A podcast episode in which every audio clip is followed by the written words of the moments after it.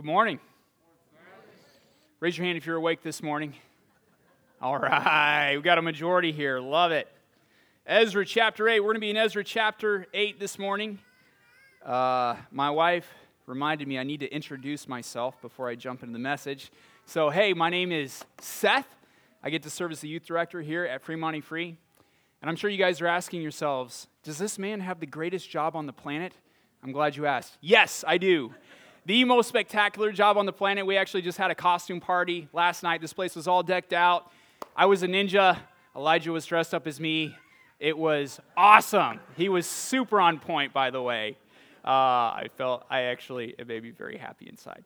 Um, so, yeah, great time. And I also have the joy and privilege of being able to go through Ezra chapter 8 with you guys this morning. So, a little bit of review. Last week, Adam Marshall ended up going through in, in Ezra chapter 7. We looked at King Artaxerxes' uh, decree that he was giving to Ezra, namely that Ezra would be going back to the land of Jerusalem, taking a wave of returnees with him, and was able to appoint magistrates and go help institute um, some of the worship back at the temple and to teach the nation the law of their God. And so in Ezra chapter 8, now we're going to be following Ezra as he and a new wave of returnees head back to Jerusalem. Um, and I want you guys to bear with me because we have a lot of ground to cover.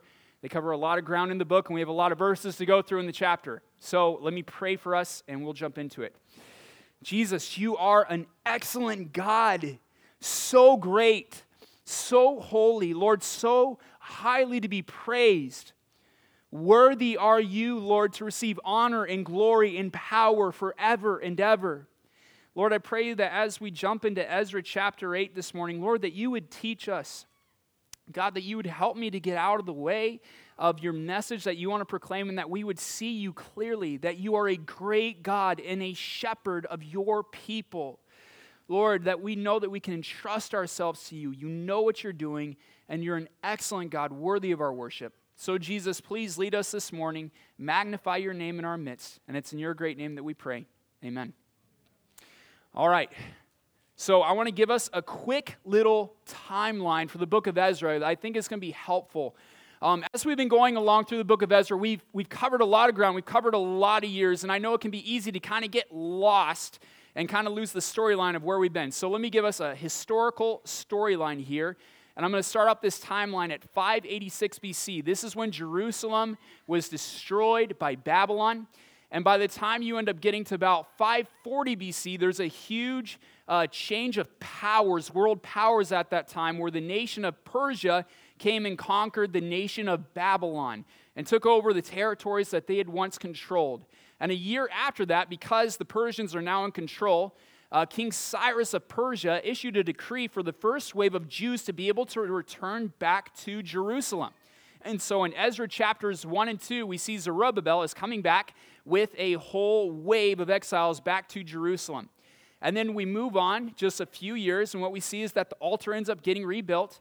They lay the foundation for the temple, and temple reconstruction has begun. This is a huge highlight in the book of Ezra. They're, they're, they're getting underway with seeing the house of God rebuilt after it was destroyed by, by the Babylonians. However, a little ways into it, about 536 BC, an adversary slow the work of the temple, and reconstruction comes to a stop. And it stays stopped for about 16 years. Nothing's happening. And then in 520 BC, then temple rebuilding resumes. Governor Tattenai begins to question their actions. Who said you could do this? Who are the men that are in charge? And he sends a letter to King Darius, and King Darius ends up protecting the Jews. He says, Hey, don't mess with them. And in fact, I'm going to re- I'm going to fund this rebuild of the temple that's happening. And then we get to 516 BC, and temple reconstruction is complete people of God have been able to rebuild the temple in Jerusalem, and they're offering sacrifices to him. It's a huge highlight in the book. And just like Adam mentioned last week, between chapter uh, 6 and chapter 7, there's over a 50 year gap. During that time, Esther becomes queen uh, in Babylonia, and she ends up saving uh, the, the Israelite people from being wiped out. You can read all about it in the book of Esther. And then in about 458 BC, we have the final four chapters of the book of Ezra. and it includes Ezra. He's a scribe and a priest, leaving Babylonia, coming back to Jerusalem, and ministering there. And so, this is where we're going to be camping out today, right here in 458 BC, and for the remaining few weeks that we're going to be going through the book of Ezra. So, I want you guys to take a look at that. Now, I invite you all to stand for the reading of Scripture. We're going to go through Ezra chapter 8. We're going to read most of it. We're going to skip over some of the genealogy. You can all give me grief about it later. All right? Ezra chapter 8, verses 1 through 2. These are the heads of their fathers' houses, and this is the genealogy of those who went up with me from Babylonia. In the reign of Artaxerxes the king, of the sons of Phinehas, Gershom, of the sons of Ithamar, Daniel, of the sons of David, Hattush. And then jump over to verse 15. I gathered them to the river that runs to Ahava, and there we camped three days. As I reviewed the people and the priests, I found there none of the sons of Levi then I sent for Eleazar, Ariel, Shemaiah, Elnathan, Jarib, Elnathan, Nathan, Zechariah, and Meshullam, leading men, and for Joiarib and Elnathan, who were men of insight, and sent them to Iddo, the leading man at the place of Casiphia, telling them what to say to Iddo and his brothers and the temple servants at the place of Casiphia, namely, to send us ministers for the house of our God. And by the good hand of our God on us, they brought us a man of discretion, of the sons of Mahli, the son of Levi, the son of Israel, namely Sherebiah with his sons and kinsmen, 18. Also Hashabiah, and with him Jeshaiah of the sons of Merari, with his kinsmen and their sons, 20. Besides 220 of the temple servants, whom David and his officials had set apart to attend the Levites. These were all mentioned by name then I proclaimed a fast there at the river Ahava that we might humble ourselves before our God, to seek from him a safe journey for ourselves, our children, and all of our goods. For I was ashamed to ask the king for a band of soldiers and horsemen to protect us against the enemy on our way.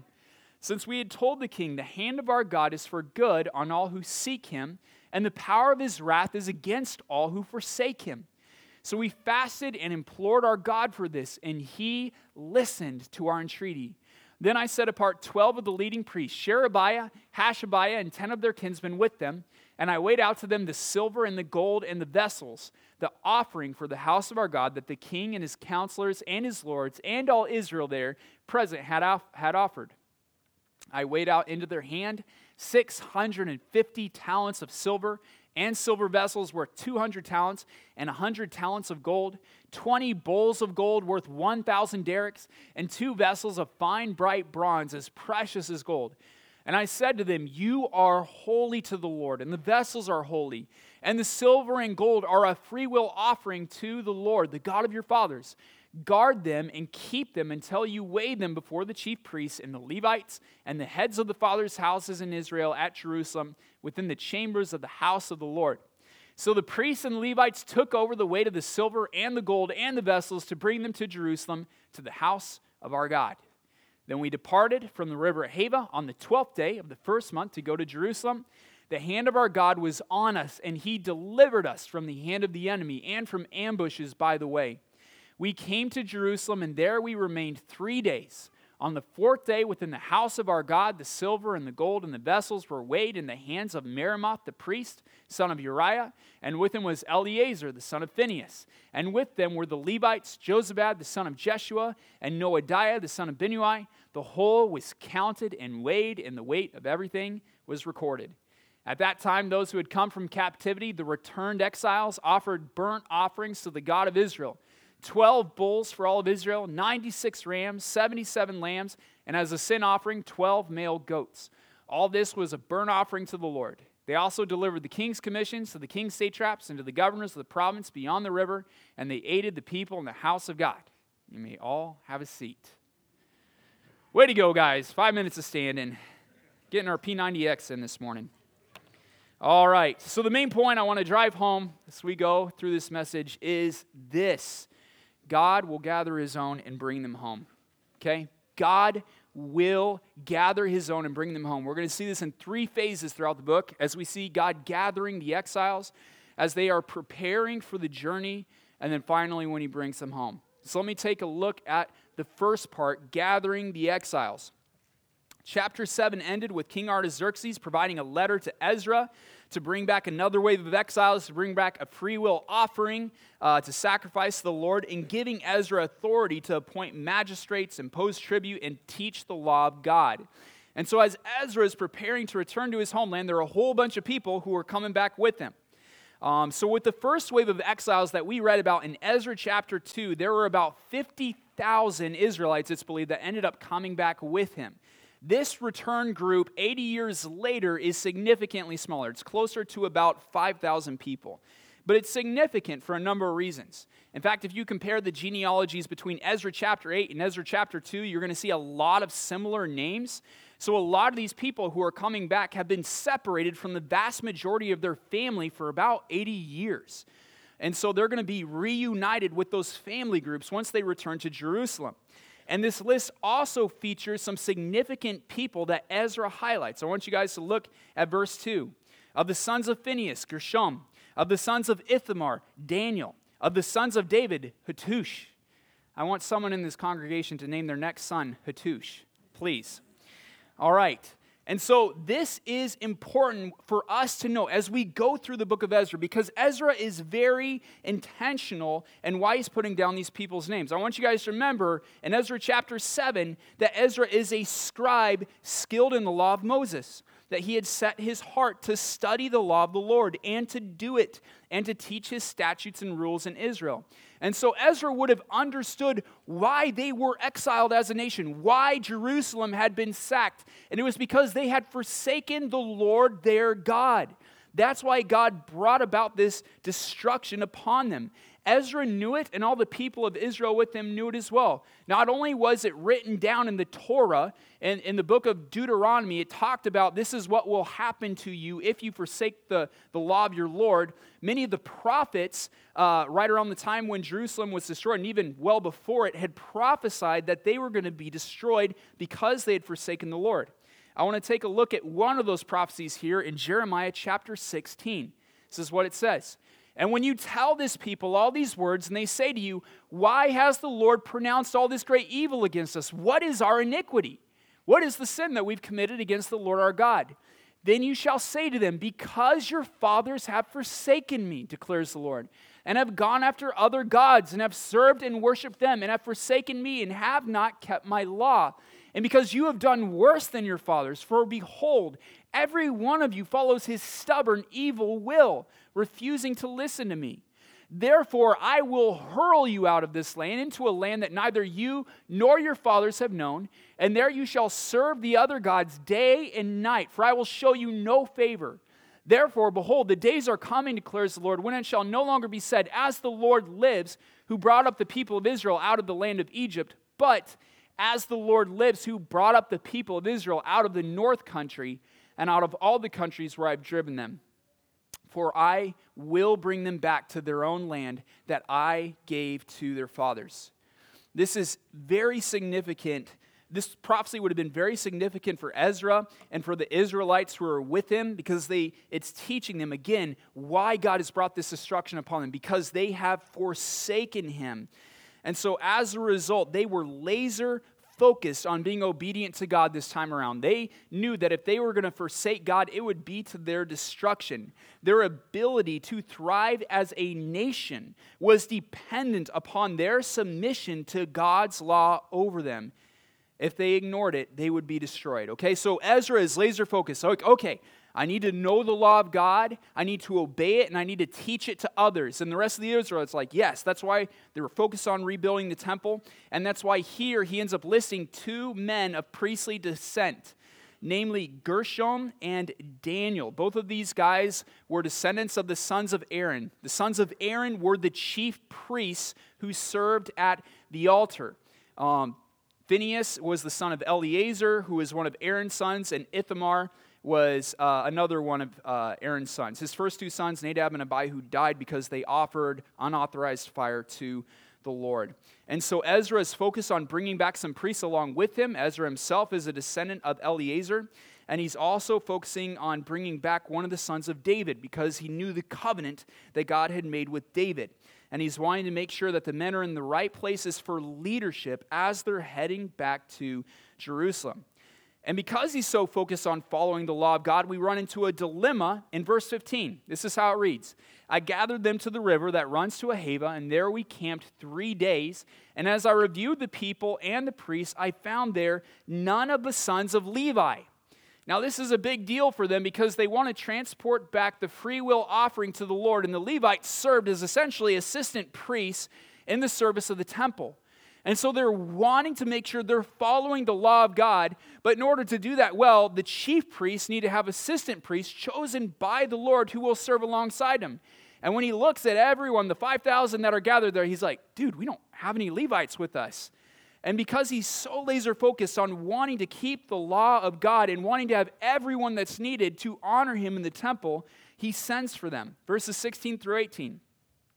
Then I sent for Eleazar, Ariel, and all of his brothers, and I sent them to Iddo, verse 17, the leading man at the place of Casiphia, telling them what to say to Iddo and his brothers, namely, to send us ministers for the house of our God. And by the good hand of our God on us, they brought us a man of discretion of the sons of Mahli, the son of Levi, the son of Israel, namely, Sherebiah with his sons and kinsmen.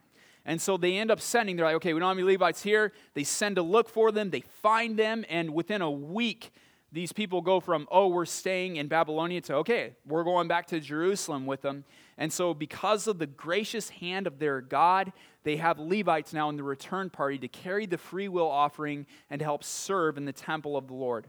And so, what I want us to see here is that God is gathering his people. These people who have been in exile for over a century, God has not forgotten them.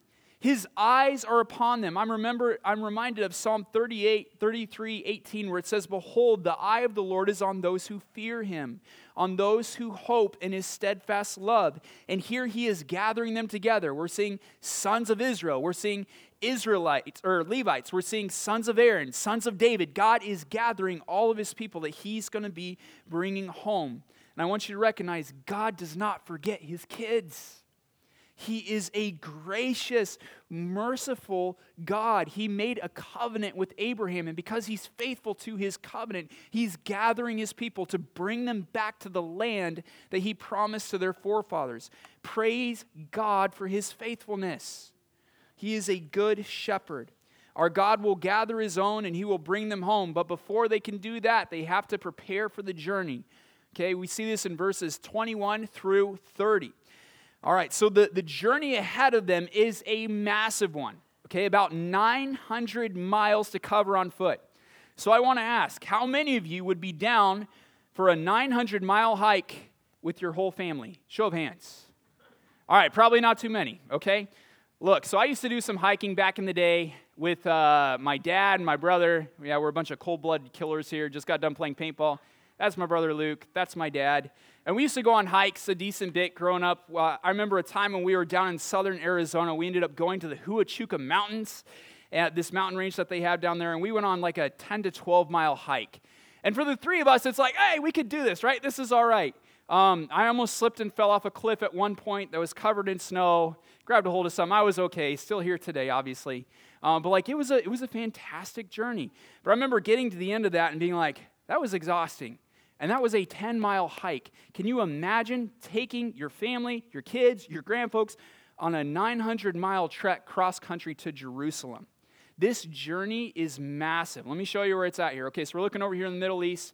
They would have started off right around here in Babylon, and they would have ended up having to go around the Arabian desert all the way up here to Tadmor, and then dropping down again to Jerusalem. Okay, monstrous hike. They're going to be camping out at numerous points along the way. They're in unfamiliar territory. And so they definitely need to prepare for this journey. This is not some small little jaunt. And in fact, there's a, a high chance that they're also going to experience trouble along the way. Um, there would have been bandits, marauding parties that could be waiting in ambush along the way. And you may think, well, there's 5,000 of them. Well, yes, but they're spread out in a caravan over a large tract of space. And so they could be, get jumped at multiple points, and they have their whole family with them there. And so, what do they do to prepare for this? Verse 21 Then I proclaimed a fast there at the river Ahava, that we might humble ourselves before our God to seek from him a safe journey for ourselves Ezra calls the whole group to fast and to seek the favor of the Lord to grant them safe passage. And we also learn from verse 22 that Ezra was ashamed to ask King Artaxerxes for an escort. And the reason is is because of what he told him in verse 22. He says the hand of our God is good on all who seek him and the power of his wrath is against all who forsake him. And so it seemed like Ezra thought it would be duplicitous for him to say that, like, the hand of God is good for all who seek him, and we're seeking him, but could you send us an escort just to make sure nothing bad happens along the way? Like, he felt like that would be two faced. So he's like, you know what? We're going to trust God on this. We're looking to obey him. We're going to seek his favor by fasting and praying, and we're going to put this in his hands for him to take care of us. Brothers and sisters, do we have that kind of perspective? Do we believe in a God who is so big, so sovereign, that he can protect and guide his people? That we don't necessarily need a bodyguard to get us across this land to make sure that we're safe, but we have a God who is more than capable of protecting us.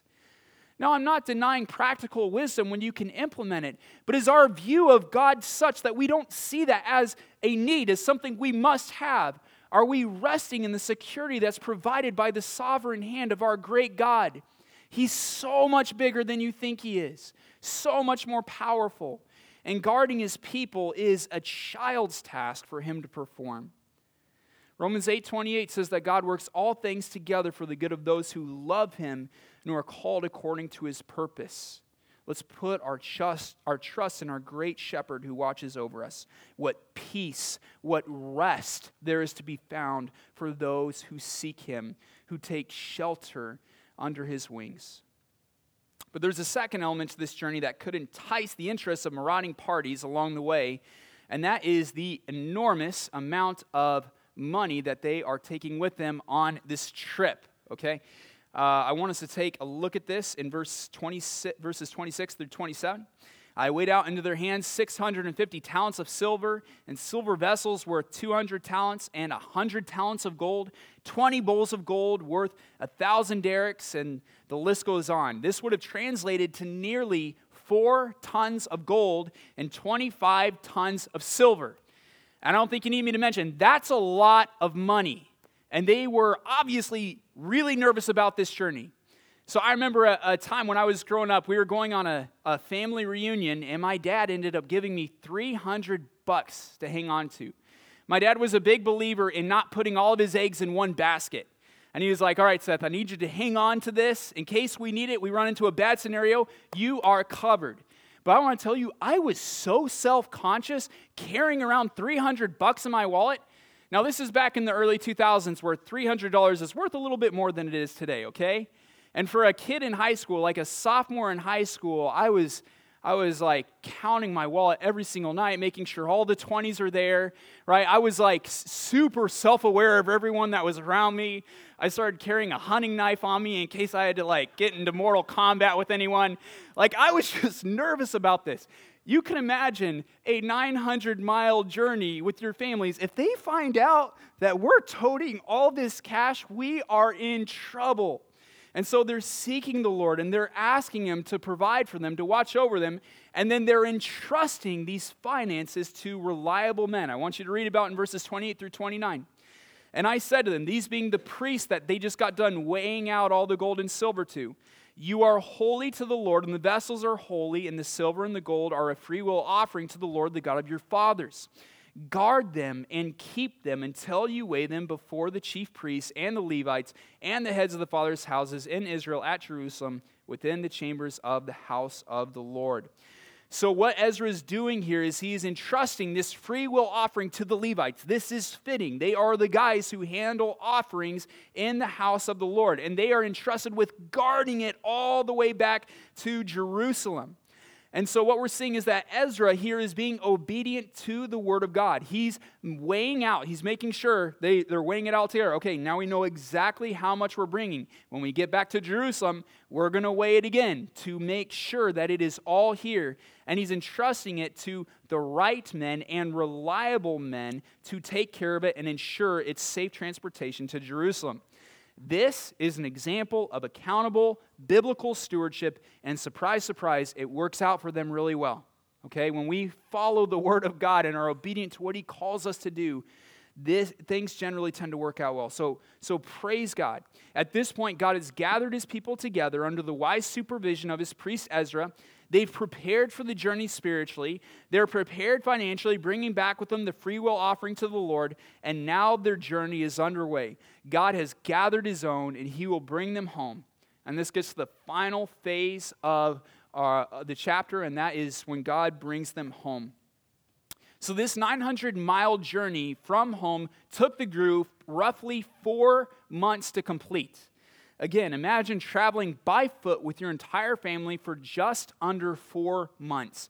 This is not a small jaunt. They were covering, on average, about eight miles per day. I mean, they would be ready for all sorts of marathons by the time they got done with this trip. This journey is reminiscent of Israel's exodus from Egypt. There are so many parallels that we see. So the people of Israel, in leaving Babylon, just like when they left Egypt, are leaving a foreign country. And they're doing so by the favorable hand of their God. They're being protected by their great shepherd, the Lord, from harm along the way. And they're going to a land that He has promised to them where they can freely worship Him. And so they go. Verse 31 then we departed from the river Ahava on the twelfth day of the first month to go to Jerusalem. And the hand of our God was on us, and he delivered us from the hand of the enemy and from ambushes by the way.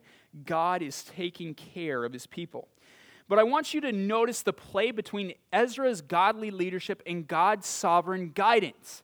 Because when I was thinking through what my main point should be for this message, I was like, should it be that Ezra gathers the people of Israel and brings them home, or that God gathers the people of Israel and brings them home. And the truth of the matter is, it's, it's both. God is working through Ezra to bring them home.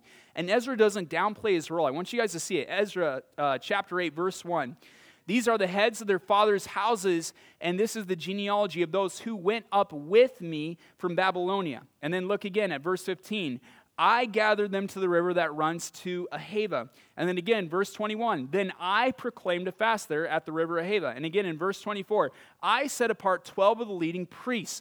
Ezra is not downplaying the role that God has called him to give. He recognizes God has given him a key role in leadership in, in bringing these, this uh, next wave of returnees back to Jerusalem. But he also recognizes that his success is entirely dependent upon the Lord. That's why he says in verse 18, he says, And by the good hand of our God on us, they brought us a man of discretion. And then again in verse 22, the hand of our God is good on all who seek him, and the power of his wrath is against all who forsake him. And again in verse 23, so we fasted and implored our God for this, and he listened to our entreaty. And then again in verse 31, the hand of our God was on us, and he delivered us from the hand of the enemy and from ambushes by the way. And so, brothers and sisters, I want us to ask do we live like this? Do we have this kind of mindset? Do we realize that God has given us a role to play in what we do, how we live, the decisions that we make truly matters? You're, you have a role to play here in Fremont, Nebraska, and, and in the life that God is calling you to live.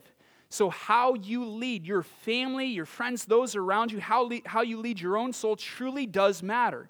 But also realize that your success in this life does not ultimately depend on your own wisdom and your own power, but it depends on the good hand of the God who leads you. God alone establishes our work. God alone grants us success. Unless the Lord builds the house, those who build labor in vain. Unless the Lord keeps watch over the city, the watchmen labor in vain. You see, apart from God, we can do nothing. But with Him, nothing is impossible. So, are we trusting in Him to guide us, to lead us, to determine the end result, and to establish the work of our hands? Let's learn to be a people who rest in the sovereign hands of our great God, even as we seek to serve Him with all the might that He's granted us. Verse 32 We came to Jerusalem, and there we remained three days. At this point, they have finally returned home. God has brought them back to their own land. And how do they respond? Well, how should we respond if we made a prayer request to God to grant us safe passage and then we end up finally making it to where, uh, to where He's bringing us? First off, they end up bringing the, the money that was weighed out to the priests into the house of the Lord. In verse 34, the whole was counted and weighed, and the weight of everything was recorded. They were good stewards, the finances that were given to them, and it's all there. So they're able to make these free will offerings to the Lord. And then the second thing they do is found in verse 35, and that is they worship God. At that time, those who had come from captivity, the returned exiles, offered burnt offerings to the God of Israel. And this is huge because for this group of returnees, these 5,000 people, this would be the first time in their lives that they were able to sacrifice to the Lord their God in the land that He had given to them at His temple in Jerusalem. They are home with their Lord in their ancestral homeland, worshiping the Lord their God. After remaining in exile for 128 years, they've now been reunited with their family and they're able to freely worship the Lord, having returned by God's good hand to the land that He has promised to them. They are home. This is a beautiful ending to an encouraging chapter. And so, the main point I want us to see through all of this is that God will gather His own and He will bring them home. We saw this when He was gathering the exiles as they prepared for the journey and as he ended up bringing them home. So now we need to ask the question how should this change the way I live? An application. An application number one, I believe, is to trust the Lord. This is probably the clearest application we have from this passage. Brothers and sisters, the character of our God does not change. God will gather his own, he will bring them home. Are you trusting in the Lord to lead you in life?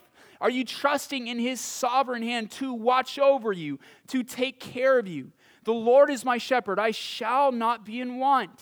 Right? He is truly with his people, with them every step of the way. He will never leave us nor forsake us. So we say with confidence, The Lord is my helper. Why should I fear man?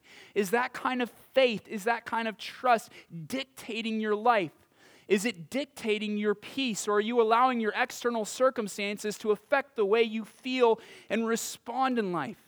Are you leaning into the sovereign hands of our great God that is upon you because his favor is good, his hand is good upon all who seek him? Learn to rest in the hands of our God. He's powerful enough to tackle your problems, and he's merciful and compassionate enough to want to do so. The second thing I want us to consider is to seek the Lord's will for your life. Have you set your heart like Ezra to know the Word of God, to do it, and to teach others. Because Ezra's working really hard in chapter 8 to make sure he's doing things by the book. But if we're going to be a people of the book, right, if we're going to be obedient to, to the Word of God, we have to know what it says. Do you know what the Word of God teaches? Are you seeking to understand it and to do it and to teach it to those who are under your leadership? You see, godly leadership is a powerful blessing for those who are under it, and it is a tremendous responsibility for those who have been entrusted with it. And so I want to ask the men in the room are you leading your families in knowing the Lord and following Him? Mothers, are you leading your children in knowing the Lord and following Him? Are we a people who know the Word of God? We're obedient to it and we're teaching it to those around us because godly leadership is such a huge blessing from the Lord. Let us be that kind of people. All right, that's all I got for today. Let me close this out in prayer. Jesus, you're a great God. Lord, we thank you that you are the good shepherd. Lord, there's no one who cares about us more than you. Lord, there's no one who is more powerful than you are. Lord, you said that no one will be able to snatch us out of your hands. Lord God, that you lead, you guide your shepherd, your people. And so, Jesus, teach us to trust you. God, help us to, to really devote ourselves to know your word and to be obedient to it because we realize that we're blessed when we do so. God, that we're walking in wisdom way beyond our years. So, Lord, teach us to trust you. Help us to love you with everything that we have.